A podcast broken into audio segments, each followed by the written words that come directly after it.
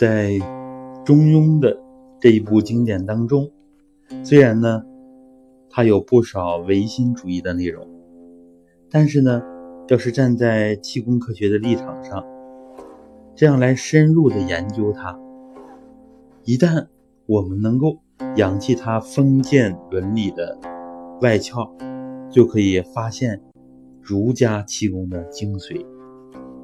儒家。还有气功，还有功夫吗？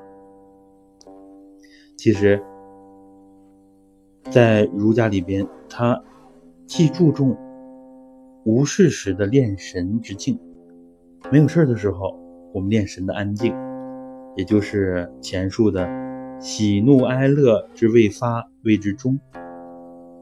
同时呢，又注重在世事中神不染。在生活，在日用云为，在做事的过程当中，自己的精神呢不被染污，就是发而皆众结，谓之和。这里所讲述的内容，与后世大乘功法的礼记法、法纪礼，与他的提法实无二致，非常的相似。但是呢，他与佛道两家。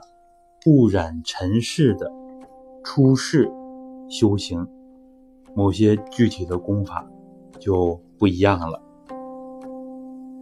这也是那些执着于没有具体的方法才算气功的人，不承认儒家有气功的口实。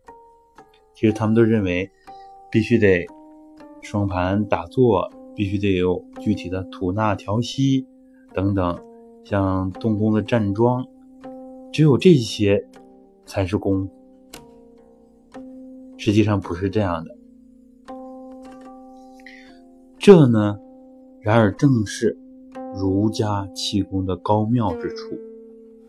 它不像佛道两教那样追求虚无缥缈的仙佛与来世，而是着眼于现实的人世。所以儒家的这种入世。